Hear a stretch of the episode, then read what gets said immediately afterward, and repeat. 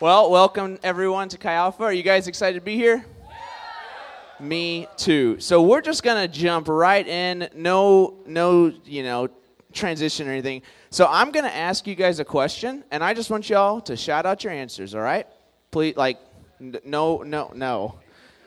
So, what is it that we are fighting for as as a Chi Alpha, as Christians? What is it that we are fighting for? So just shout out some answers. Kingdom. Spread his love. Christ, Jesus, that's always a good Sunday school answer. Discipleship. Community. Okay, I like that. I don't know who said that. Another word for community is relationships, right? So everything you guys said, they're all true. All true, guys.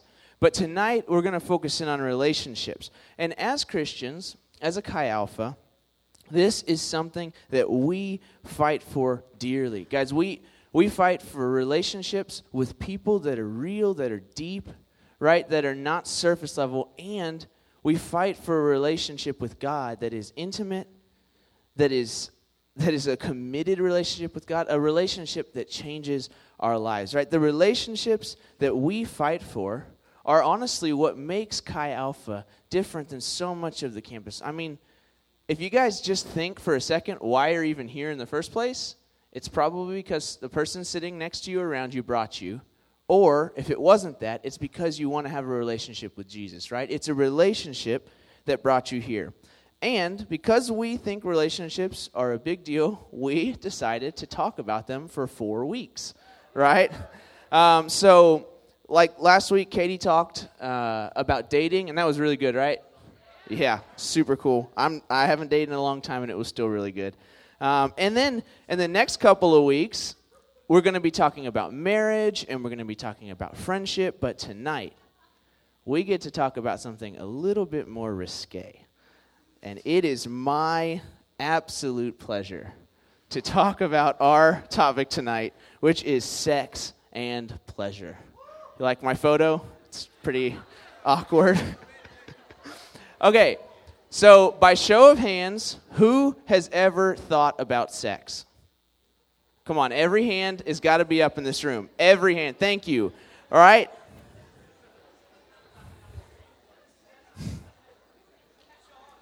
Guys, tonight's going to be fun. It's going to be really fun. Some of you are going to feel really, really uncomfortable, which is just makes my heart happy. so with that, let's go ahead and get into our verse. Uh, our verse tonight is a very short one, but it is a powerful verse. And it's Proverbs 25, verse 16. It's up on the screen, and it says, Have you found honey? If so, eat only what is sufficient, lest you be filled with it and vomit.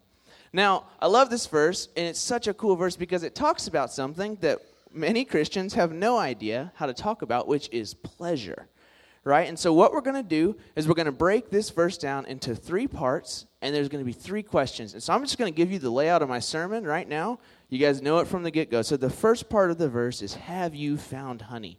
And the question that goes along with that is Is what you found a good thing? The second part, if so, eat only what is sufficient, right? So, what is the proper amount? And then the third part, lest you be filled with it and vomit. What happens when you have too much? Right? So you ask the first question, is it honey? If the answer is no, don't take it, right? But if the answer is yes, then you move on to the next questions. And what's cool about this breakdown is that you can follow this order with any type of pleasure, right? Like any anything that's a pleasure, you can ask these questions. But tonight, we're going to focus in on sex. So with that, going to look more in depth at the first part, which is have you found honey? Or in simpler words, is what you found a good thing. So, asking all of you, is sex a good thing? What do y'all think? Yeah, some of you are probably like, come on, Sean, that's a silly question. Like, of course sex is a good thing. Everyone knows sex is a good thing, right? But then you got to ask, well, where does everyone know that? Because most people, they know it from movies and TV shows and the media. But it's one thing if the world says sex is a good thing, it's a totally different thing if God says it is. So, what does God say? What, is, what does God believe about sex? Does he think sex is a good thing? Is it honey? I heard a really sad story. I don't actually know the person, which is helpful, but it was a young Christian girl. Uh, she'd grown up in a Christian household her whole life, and she'd always had people telling her, you know, hey, don't have sex, don't let that boy touch you, don't don't be in a place that's, you know, you're going to do something dumb. Don't, don't, don't. And she'd always heard sex talked about in this like negative light, and so finally, she gets married, and she's so excited that she's finally going to have sex with her husband. But the wedding night comes, and she is unable to take off all her clothes until the room is completely dark. And this lasted for two years. Her husband never saw her naked for two years because she was so, like, she had such a, a misguided idea of sex because of what the church had told her. And so, my question is is this what God thinks of sex? Is this what it's supposed to be like? I'm here to tell you no. That is not what God thinks. God, He thinks the complete opposite. Guys, is sex honey? Is it a good thing to God? Absolutely it is. Sex, it is an incredible, beautiful, wonderful thing that God Himself created. He made it, right? And it's not something to be shunned, down, shunned upon or looked down on, right? It is something to be celebrated. Y'all, I just gotta say that sex is amazing. Like, like, it is amazing. And I'm not just talking from personal experience, right?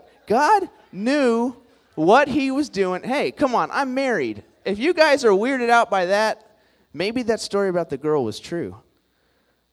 But God knew what he was doing when he created sex, right? And I'm just going to take a little bit of time and we're going to go into why sex is so cool. So, sex is cool because it's more than just the physical, but everyone thinks of the physical first. So let's just let's just go there, right? So we're going to have ourselves a little bit of a biblical biology session, okay? Because I want you guys to see just how cool sex is and the way that God created it. And just to warn you, faint of heart, it's going to get uncomfortable. So we're going to start off with this. I'm going to have everyone in the room. Uh, Heather's going to put a verse on the screen in a sec, and we're all going to read it together. All right? So it's Proverbs 5:18, and let's read it together. May a man rejoice in the wife of his youth, a loving doe, a graceful deer. May her breasts satisfy him always. May he ever be intoxicated with her love only. May her breasts satisfy him. Ladies, ladies in the room, I need you to take a look down.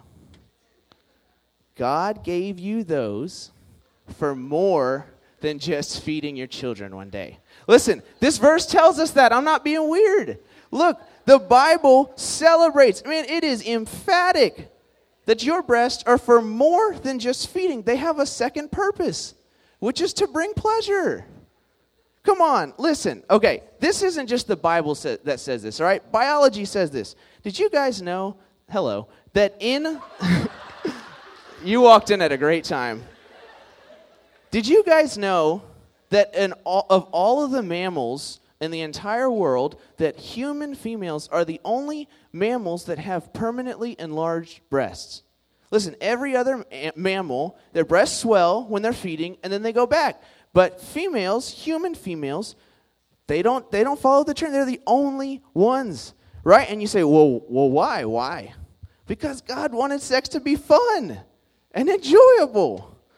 And listen, this is, it's not just a pleasure for a man. Yes, men find pleasure by touch and by sight, but there's also pleasure that women get. It's, it's the simple fact that you, when it, you guys know this, it's fun and it's pleasurable to bring someone else pleasure, right? And so it's the same way in this situation. And also, just a shout out to you guys in the room. If you've ever felt like a bad person for finding breasts attractive, you're not a bad person. God made them that way. This doesn't give you a ticket to go stare or daydream. Don't do that. But you're not a bad person. Or, how about we move on from the breasts and go to the baby makers, right? Y'all, I was thinking about this the other day. Have you guys ever thought about the fact that sex is supposed to feel good? Like, like God made sex to feel good, and He wasn't playing when He made the hoo ha and the ding dong. He wasn't, man. Biologically, our reproductive organs, guys, they're on another level. From there, I know y'all are giggling. I just, it's the best way to talk about this. Now, if you guys have ever wondered, the biological reason why sex feels so good is because there are a crazy amount of highly sensitive nerve endings concentrated on a man's penis and a woman's clitoris. And yes, I just said those words. Get over it. and while it is true that a man has to reach a physical climax in order to reproduce, the same is not true for a woman. A woman's clitoris, guys, this is one of, in my opinion, this may be one of the craziest things God ever created. And it's, it's, it's incredible. This body part has more than twice the amount of nerve endings as a man's penis, concentrated in an area significantly smaller. And yet, biologically speaking, it serves no reproductive purpose. It's not necessary for a woman to feel pleasure, for children to happen. And yet, God goes and loads this organ with more nerve endings than it can possibly handle. And for what reason? Because he wanted sex to be fun. And not just for a woman, right? It's the same way. Yes, it brings a woman a physical pleasure that is probably unrivaled by anything. But it also brings a man pleasure because he just made his wife feel that good. Y'all, you can't tell me God didn't know what he was doing when he made it sex. He made sex to be physically pleasurable. And I know those terms were uncomfortable for you guys, but God knew what He was doing. Now, we could go on and on about the physical greatness, and I can make you guys more uncomfortable, but I won't. Let's go deeper. Let's go to the emotional aspect of sex. Now, I don't know personally if there is another act in all of human existence that brings such deep and lasting intimacy as sex. When I first married Heather, I thought I knew her, but I didn't. I thought I knew her insecurities, her longings, her desires, but I didn't have a clue. But when we got married and we had sex for the first time, and something changed. And as the years have gone by, and if we've continued to, to love each other through that act, walls have come down.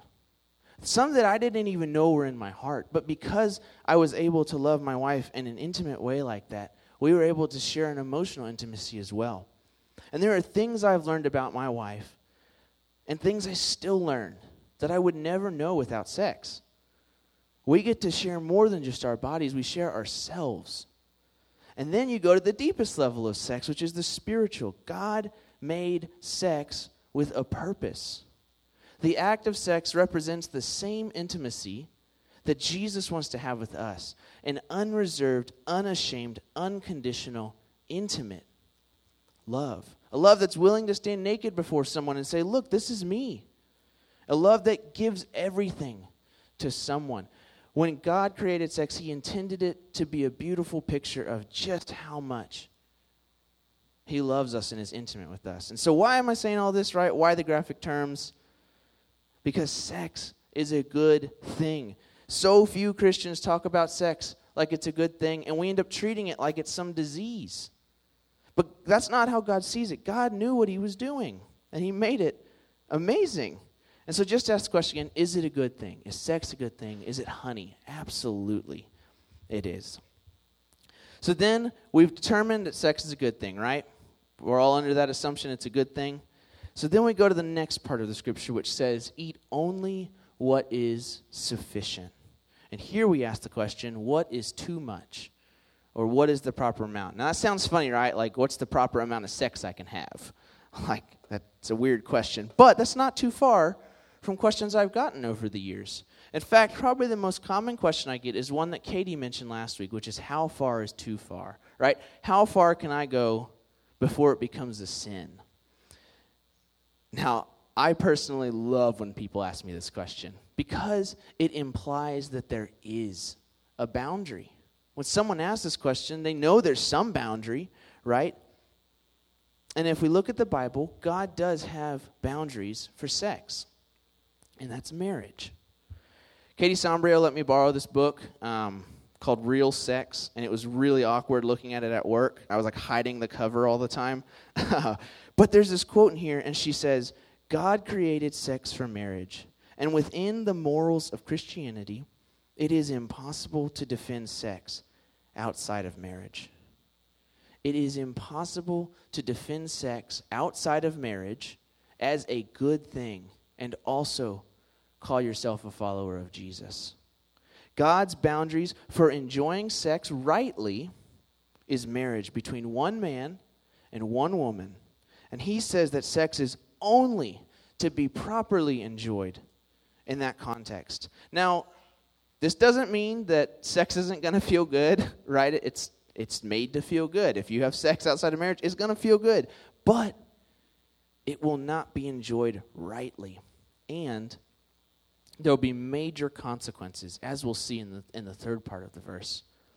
So then we ask the question again what's the proper amount? Or maybe even a better way to ask it is when is it okay to enjoy sex? The biblical answer is marriage. Now, there's probably a lot of y'all that are thinking, yeah, yeah, yeah, like I, have heard that. I, yeah, sex outside of marriage, that's bad. But what about the other stuff? Like, like how far is too far, right? Like, if I don't have actual sex, is it okay? Like, like is making out, you know, laying down, is that okay? Is it okay for me to grab my girlfriend's butt or put my hand up her shirt? Or like ladies, is it okay if I put my hand down his pants or even outside of his pants? Like, is dry humping okay? Is oral sex okay? I mean, come on, guys, these are questions that I know y'all have all thought. How far is too far?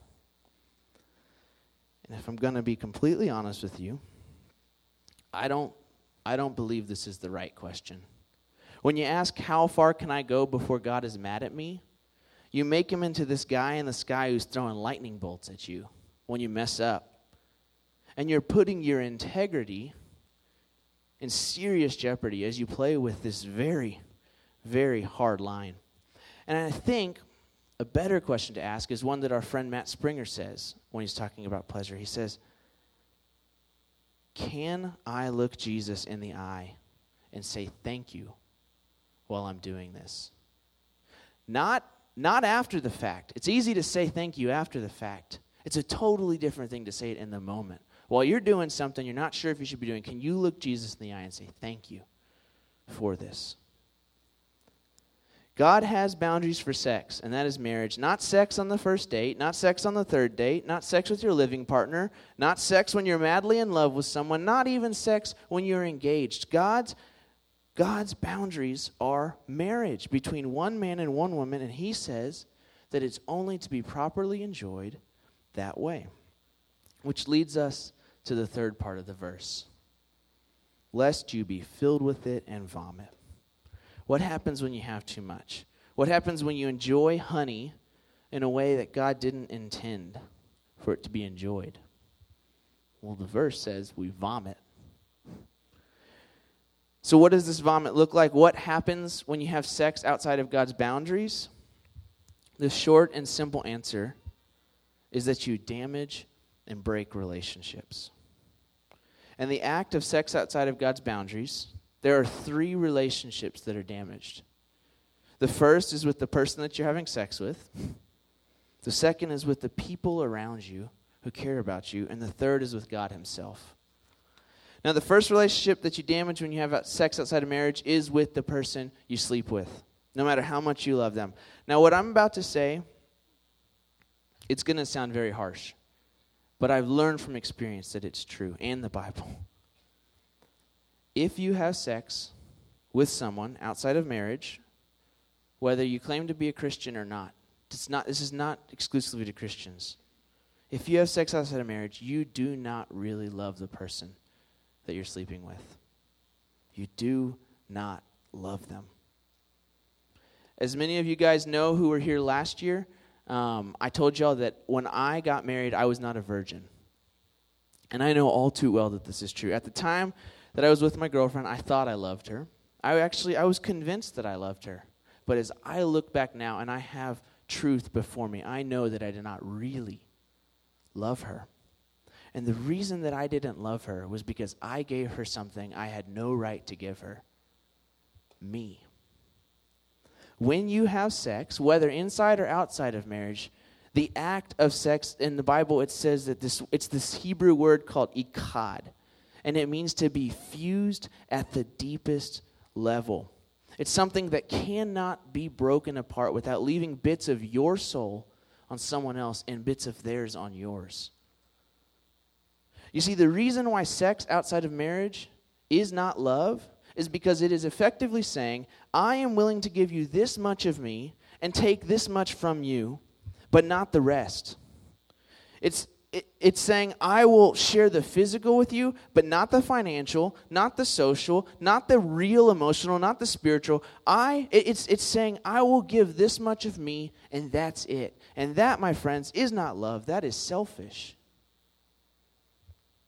Sex outside of marriage is saying to God, I know better than you, even though He's the one who created it.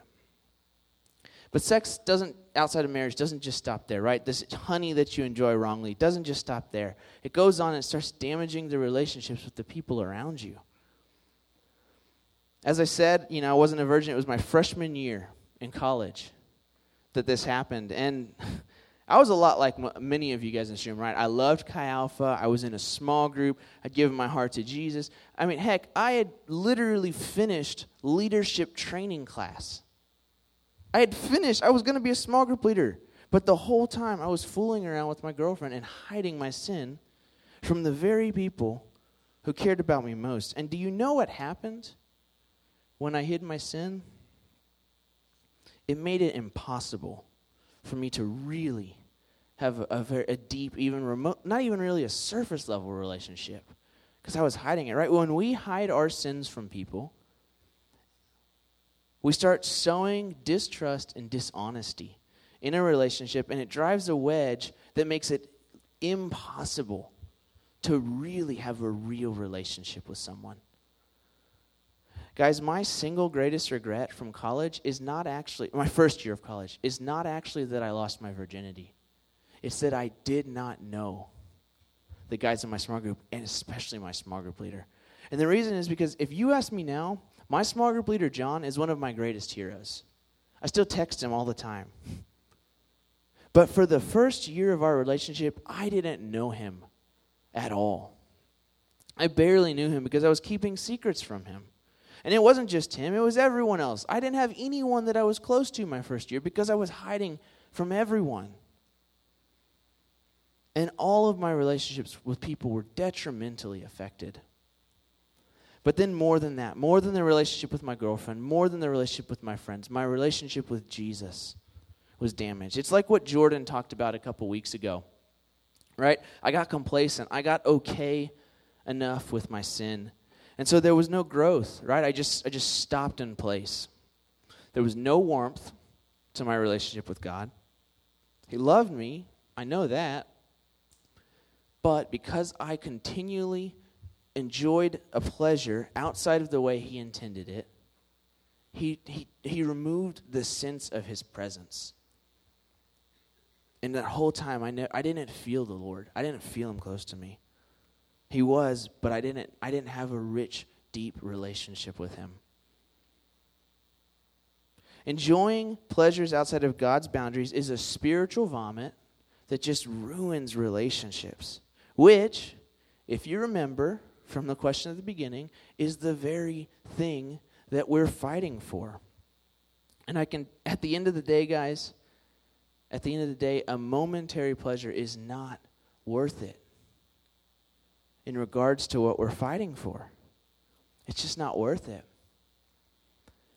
So, just going back over, scan back through what we've said, right? So, sex, it's a good thing, right? It's, a, it's an amazing thing. It's a beautiful thing that God made, right? But He says, God says that it should be done a certain way, right? So, in this case, like, have you found honey, right? You're in a room and sex is about to happen. You're like, oh, I don't have a ring. I'm not married. Run away. Like, don't take it because if you do, there will be some very messy vomit. I know, I know from experience, guys, it's not worth it. It's not worth it for what we're fighting for. Now, I know this is like not a clean transition, but before we kind of wrap up tonight, I don't, I'm not ending on a sad note, I promise, or a heavy note. But I do want to talk about one more pleasure that I really do believe that Jesus put on my heart to talk about, and that's drinking alcohol. I feel like the Lord was really leading me to say this because it, again, is something that Christians do not t- like talking about. But I think we have to talk about it, especially with our college's reputation. So, we're going to look at the breakdown. We're going to go quicker through this, all right? So, is drinking alcohol honey? Is it a good thing? Well, I'm just going to read some Bible verses to you and let the Bible speak for itself. Okay, so here's some, some more positive light that the Bible says. So Psalm 104, 15 says, Wine is to gladden the heart, oil to make the face shine. 1 Timothy 5.23, Paul tells Timothy to drink wine medicinally. He's got stomach ache, right? And Titus 2.3, it says the elders must not be enslaved to wine, which implies a moderate use. And then you got, you know, Jesus himself turns water to wine, and I don't think he did it for a magic trick, right? Like, I, I'm assuming he intended for people to drink it, right? They said it was the best wine, they saved it for the end. But for every positive thing that the Bible says about alcohol, there's more warnings, right? Not negative, but warnings. So Ephesians 5:18 says, "Do not get drunk on wine that leads to debauchery." Hosea 4:11, Old wine and new wine take away understanding. Proverbs 20, verse 1 Wine is a mocker and beer a brawler. Whoever is led astray by them is not wise. And then Proverbs 23, 30 through 35 is probably the most in depth. It'll be up on the screen. It says, Those who linger over wine, who go to the sample bowls of mixed wine, do not gaze at wine when it is red, when it sparkles in the cup, when it goes down smoothly. In the end, it bites like a snake and poisons like a viper. Your eyes will see strange sights. Your mind will imagine confusing things. You'll be like one sleeping on the high seas, lying on the top of a mast. They hit me, you will say, but I am not hurt. They beat me, but I don't feel it. When will I wake up so I can find another drink? So, ask the question again Is alcohol honey? Honestly, guys, the short answer is that it can be. It can be a good thing. But the Bible never explicitly says that drinking alcohol is straight up a sin, but it also never says, oh, go ahead, it's encouraged, right? The Bible is just not absolutely clear on it. But as with sex, there are still boundaries and there are still consequences. So then the next question what is the limit, right? What's the proper amount? Well, biblically, the limit is drunkenness. Drunkenness is a sin, no questions asked. It's listed in, in the list of people who will not inherit the kingdom of God. And nowhere in the Bible does it ever talk about drunkenness positively, let alone even neutrally. The Bible is emphatic that drunkenness is a sin, it's the limit. So then the limit is drunkenness, which leads us to the final question What happens when you have too much?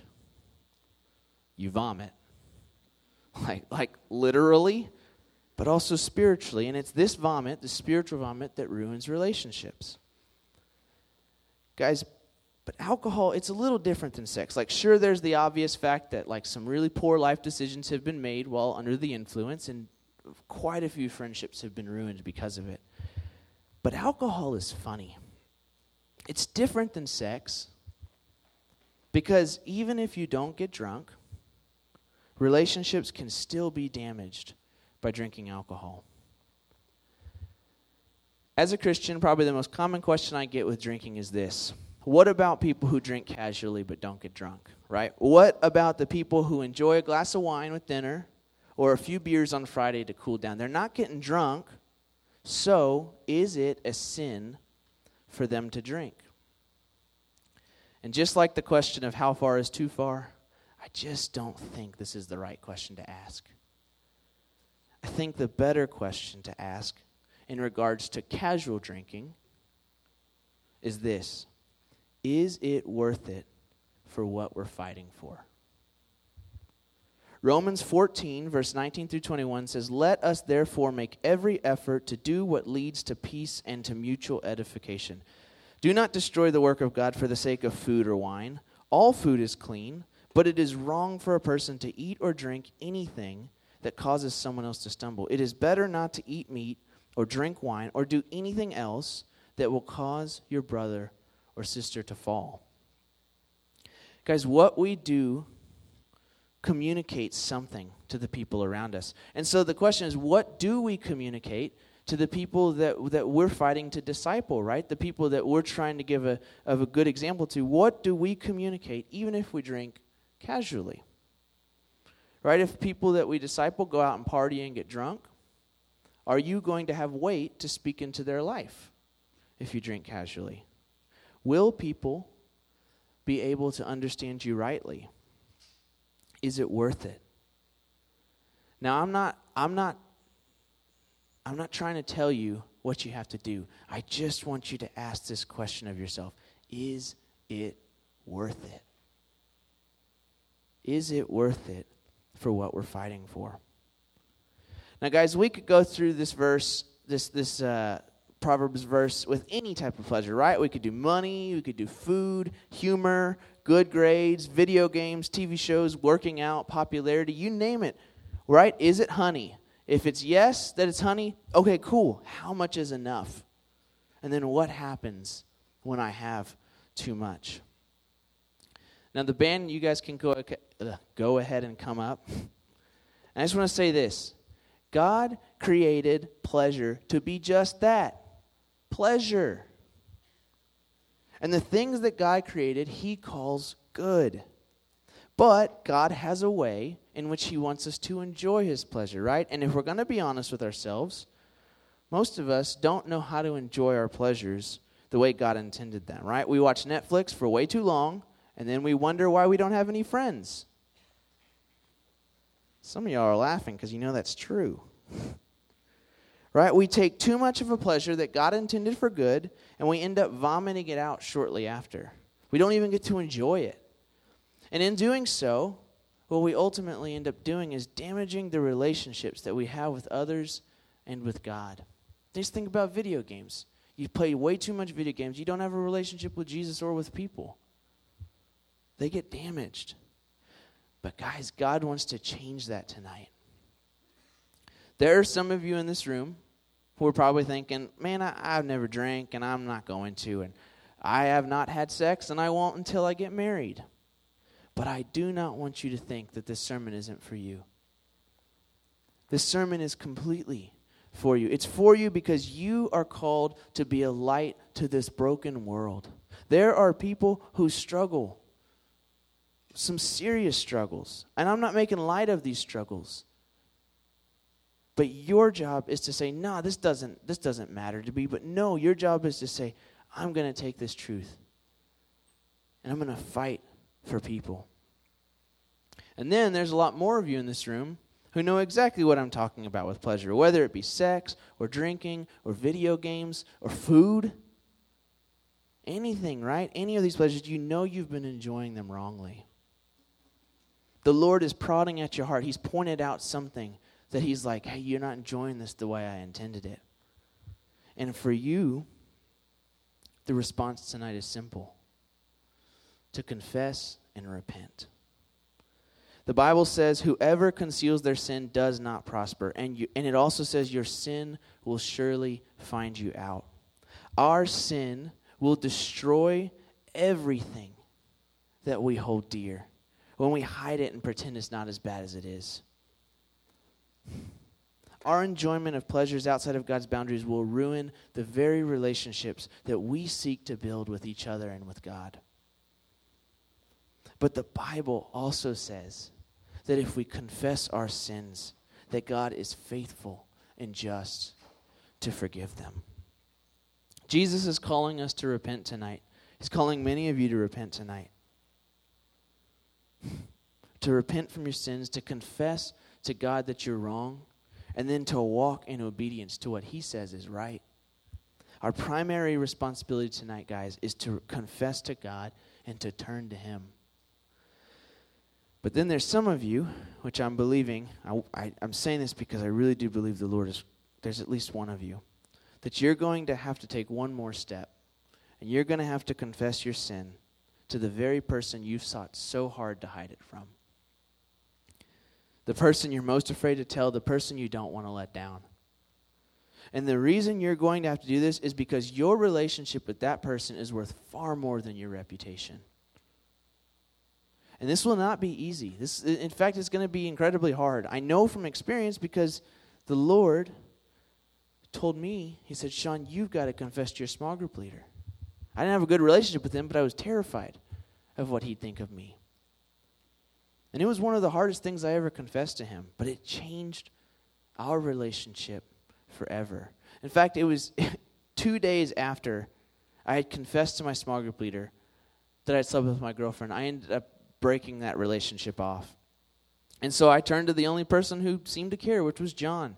And we ended up spending the greater part of 12 hours on a Saturday playing Marvel Heroes on a PS2, eating Five Guys, talking about his mission trips that he'd been on. And guys, in 12 hours, I knew John better than I had known him in nine months because there weren't any secrets. My relationship with John changed forever, and then ultimately, my relationship with Jesus changed forever. Because, right, we do this together. Guys, we are fighting for something special. We are fighting for relationships that change people's lives. Many of your lives are changed because someone said, Hey, I want to be your friend and I want to introduce you to Jesus. Guys, we are fighting to love a campus that doesn't care about Jesus. We are fighting to fill this room that is far too big for us with people that are passionate about Jesus. We are fighting for the very thing that Jesus himself died for. And yes, it is, hard to be a pure and holy follower of Jesus. It, yes, it is hard to confess your sins to God and to the people that you don't want to let down. And yes, it is hard to turn from your sin, especially when it feels so good. But it's worth it. It is worth it for this special thing that we're fighting for called relationships. It is worth it to enjoy a pleasure the way God intended and, and not go outside of what He said. So if the Lord is speaking to you tonight, please, please don't ignore His voice. Let Him work in your heart and be obedient. Let's pray. Jesus, thank you for tonight, God. I just pray right now, Lord, one simple prayer that you would take information and you would turn it to revelation that would then become transformation. Let what we've heard become revealed in our hearts, God, and then let it transform us. Holy Spirit, I pray that you would lead us. Lead us to your feet. We love you, Jesus. Amen.